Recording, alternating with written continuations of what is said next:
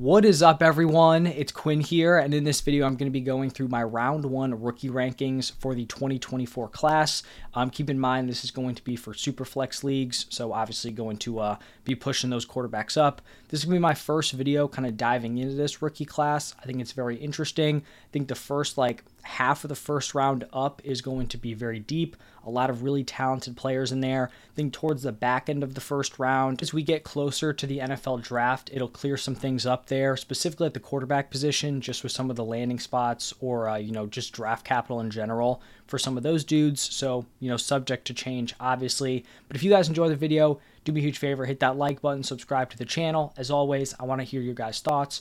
Which players are you higher on, lower on? Let me know your reasoning. We're also going to be splitting these dudes up into different tiers, but let's dive right into it. Starting off with my number one overall player in tier one, it's going to be Caleb Williams, and I feel like he's a guy who's starting to have some like prospect fatigue uh, surrounding him.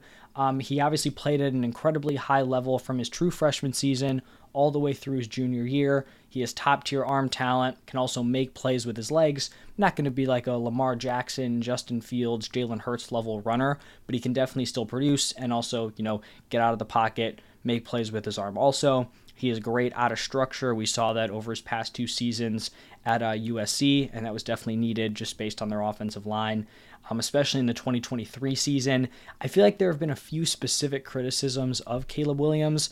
The first one, and maybe the one that I think is most credible, is that his system and play style at USC definitely isn't like an easy transition right into the NFL. Like, that's not the way you're going to see him play at the NFL level. He wasn't asked to go through a ton of multiple read progressions, and a lot of his production did kind of come out of structure. I did mention that as a positive, and I do think it is a plus that he can play out of structure, but you would like to see a larger sample size of him just sitting in the pocket and going through those reads, because um, that's definitely something he's going to have to do at the next level. And I'm not saying he can't do that. It's just not something we saw a ton of, especially over his uh, last two seasons.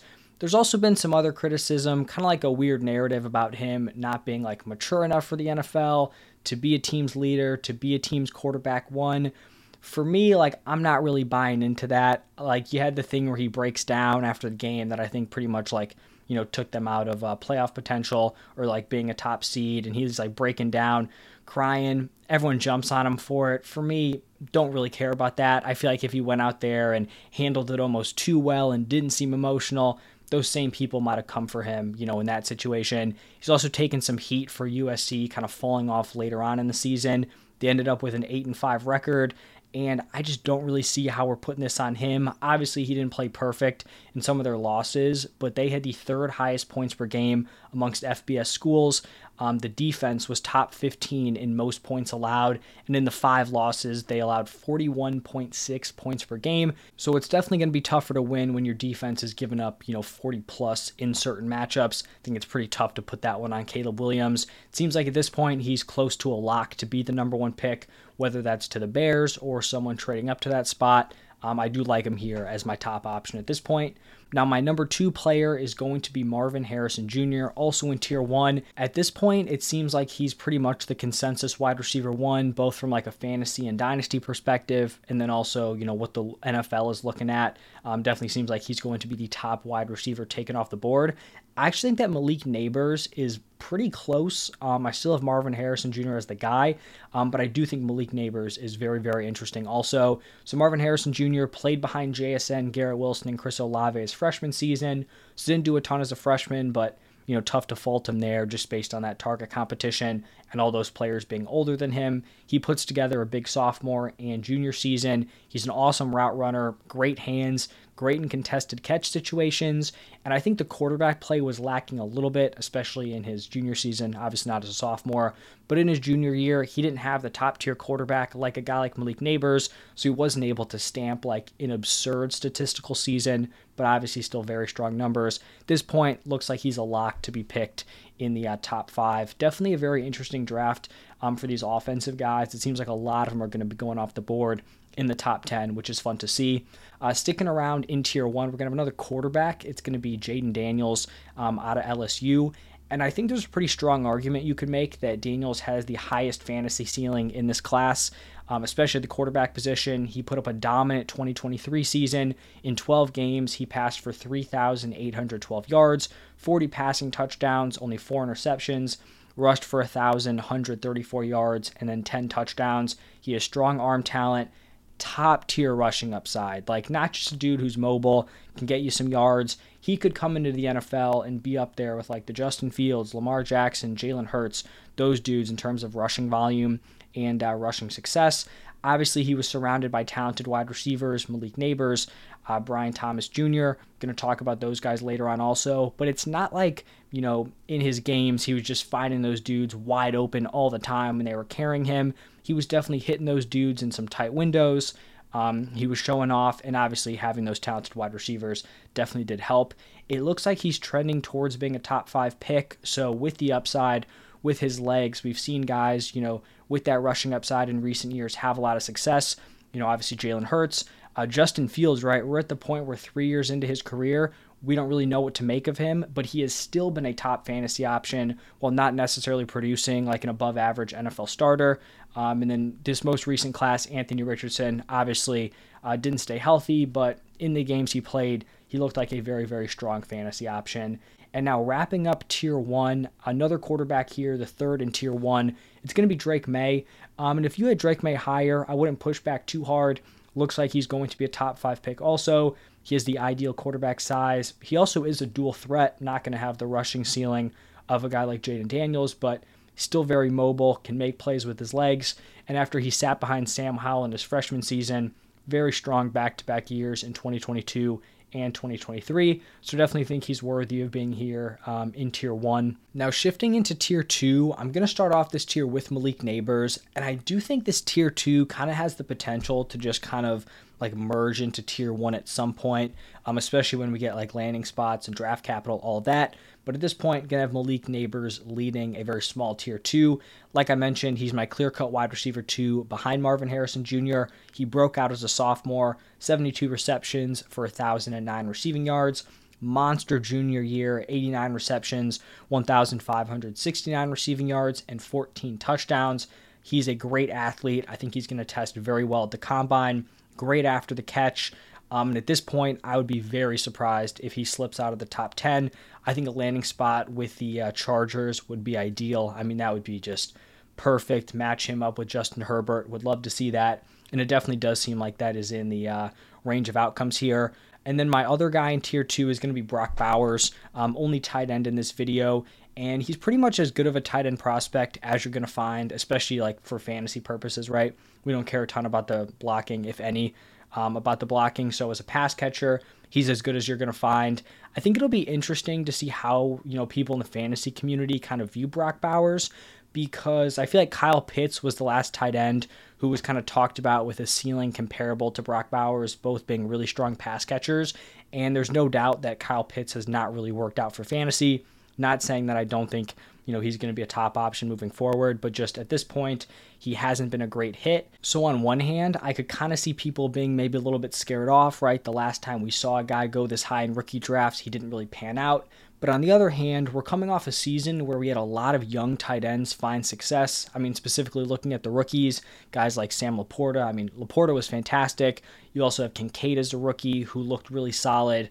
Um, and those were guys who are not even talked about like in the same stratosphere as Brock Bowers when it comes to uh, prospects. It's really rare to see tight ends put up big receiving numbers like at any point in college, but he broke out as a true freshman 56 receptions for 882 receiving yards and 13 touchdowns. To put that into perspective, he had more receiving yards in his freshman year than Harrison Jr., Nabers, and Odunze put together. All three of those dudes did not match the uh, receiving yardage total for Brock Bowers. He followed it up with two more impressive seasons. I think he could be a top 10 pick. When we're looking at some of these top tier weapons, I do think if there was one guy who maybe might slip, it could be Bowers but I definitely don't think that's because of his ability. I just think it could come down to like team need and you know just kind of random factors there. So Brock Bowers very interested in him at the tight end position. Now pivoting into tier three, going to start off this tier with Rome Odunze, and I think some people may think this is too low. Um, I feel like people are viewing this as like a very clear top three with uh, Odunze, Nabers, and Harrison Jr. And I do have him as my wide receiver three, but I do think there is some separation from Harrison Jr. and Malik Nabers. at least in my opinion. He didn't have like the big uh, sophomore year production like the other two dudes, which I do think is important, right? He didn't have that super early breakout, but he put together very strong uh, junior and senior seasons. There's really not a ton of holes you can poke in Odunze as a player. Great size, six foot three, 200 pounds. He's a strong route runner has strong body control, uh, specifically near like the sideline, contested catches, and it also looks like he's going to be getting that draft capital as a uh, top 10 pick. So tough to not like him. And then my other tier three wide receiver, I do think there's some variance on how people are viewing these wideouts. Personally, I really like Troy Franklin. He had a year two breakout, 61 receptions for 891 yards and nine touchdowns. Followed that up with 81 receptions for 1,383 yards and 14 touchdowns as a junior. He has legit speed. He is a top deep threat. 17.1 yards per reception as a junior. He's six foot two, so you know decent size height wise, but he is kind of you know very lanky, only 170 pounds. So he's not going to go out there and be super physically dominant. But we have seen a ton of examples in recent years of some of these like smaller framed wide receivers, these skinnier guys finding success in the NFL and very early on. I mean, just to point out a few Devonta Smith, Jordan Addison, Tank Dell, all dudes who came in very light. Um, but are putting up great numbers at the NFL level. So I am very interested in uh, Troy Franklin. And now pivoting into my fourth and final tier, this is where we're going to be getting into uh, some of the other quarterback options. I'm going to start off this tier with Michael Penix, and I do just want to preface this with these quarterbacks. Draft capital is going to be huge. So at this point, I don't think anyone has a great idea where these players are going to go. I mean, after the Texas game, people were talking about Penix as like a potential top 10 pick. Then he has the rough national championship. Now is even going in the first round. There's just a lot of variance. So this is kind of assuming that Penix is going somewhere in the first round. Um, if he's not going in the first round, he will definitely um, be dropped. He's definitely an interesting prospect just based on the fact that he suffered season ending injuries in each of his first four seasons. Very, very rare to see that. He had two torn right ACLs. He uh, had surgery on a dislocated SC joint on his right shoulder, and then he suffered an AC separation on his left shoulder, which is his uh, throwing shoulder after those four seasons of you know just ending early he had two very impressive seasons in his fifth and sixth collegiate seasons um, thing is, though, he is definitely pretty much older than everyone else on the field, which isn't really his fault, right? Like, it's not like he was terrible his first four years and then was only good in year five or year six. He was just maxed out at six games in a season through his first four seasons. Um, you had the college playoff semifinal and the championship game that were pretty much just like opposites in terms of his performance. He looked amazing against Texas. He made a ton of high, high level throws, showed off his arm talent, also showed off some mobility out of structure, um, which was kind of interesting because we saw a similar thing with CJ Stroud where that was kind of a complaint with him, you know, throughout his uh, final season at Ohio State. But then in the Georgia game, he showed out with that mobility, and I think it definitely helped his draft stock. For Michael Penix, he kind of did the same thing, but then he actually had to play another game after it, and he definitely didn't play at the same level uh, going up against Michigan. So at this point, the draft capital, like I said, definitely just seems like it's up in the air. But I also think he has the potential to slip if the uh, NFL doesn't like his medicals, which is definitely a legit concern. Uh, after Penix, it's going to be another quarterback, and probably not a super popular pick here. We're going to have JJ McCarthy. Um, definitely interesting because he was asked to do way less than the other top quarterbacks in this class. But on the other hand, he's like two plus years younger than guys like Jayden Daniels, Bo Nix, and Michael Penix. So you could project, right? Like if he's going to stay in college for an extra two years, like those dudes did, could he end up putting up similar production? You know, potentially. I guess we don't really know. That's kind of why I think he's in an interesting spot here. And I also just think he's going to get drafted higher than a lot of people think. I don't think he declares for the draft if him and the people around him, you know, his agent, whoever it is, who should be tapped into this process, if they don't think he's going to be going in the first round or receive really strong draft capital, why would they have him declare? I just think he's going to be a guy who goes sooner than a lot of people expect or even think he should. Um, as a player, he definitely has a very impressive arm. He's mobile enough to make plays with his legs out of structure. Even though he does have the nice arm, he definitely hasn't shown great touch and almost relies like too much on just, you know, blasting missiles to his uh, wide receivers. I would be pretty surprised if he was a day one NFL starter, just based on the fact, like I said, at Michigan, he wasn't asked to do a ton. He wasn't asked to be the focal point of that offense. They relied very heavily on their defense and the run game. But just because he's not a day one NFL starter doesn't mean that he can't be successful. I mean, we have a dude like Jordan Love um, recording this before his playoff game, but right, balling out here in his first year as a starter after sitting behind Aaron Rodgers. He was drafted to a winning organization in the first round, waited for his opportunity, and is now playing really well. I think a similar situation could happen here with JJ McCarthy, where maybe he gets picked towards the back end of the first round, you know, a winning team, maybe some QB uncertainty. I think that is a potential outcome here for uh, JJ McCarthy. And now pivoting into my final tier four player that is not another quarterback, Brian Thomas Jr. I think the wide receiver position definitely gets kind of congested uh, here for me. I could see an argument for multiple different wide receivers. Brian Thomas didn't have a huge season until his junior year in 2023, but he caught 68 passes for 1,177 yards and 17 touchdowns. Just a massive overall year. Plus, it looks like the NFL is very interested in him. Could be like a mid first round pick. So it definitely seems like he is going to be getting a first round draft capital. And then my final player in these rankings, it's going to be another quarterback. It is Bo Nix, uh, wrapping up tier four here. A guy who had a lot of experience in college, played in 61 games over five seasons. Really, though, started to break out in his uh, two years at Oregon. I think Nix is probably in the range of like back end round one to somewhere in the second round. Although, interestingly, I do think in Daniel Jeremiah's first mock draft, I believe Bo Nix went mid first. So maybe I'm kind of underselling where he could go in drafts. Um, it kind of seemed like for a while he was viewed as like the last dude in this tier of quarterbacks, but maybe that's not the case. We'll kind of wait and to see how this, uh, you know, kind of progresses.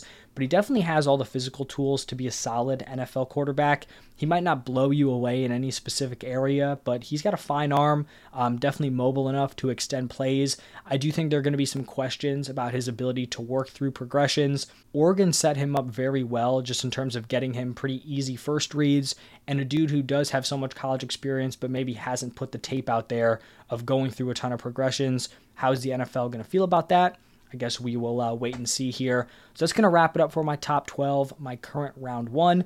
Like I said at the top, let me know how you guys are feeling about these rankings. Um, if you enjoyed, hit that like button, subscribe to the channel. Thank you as always, and I will see you all in the next one.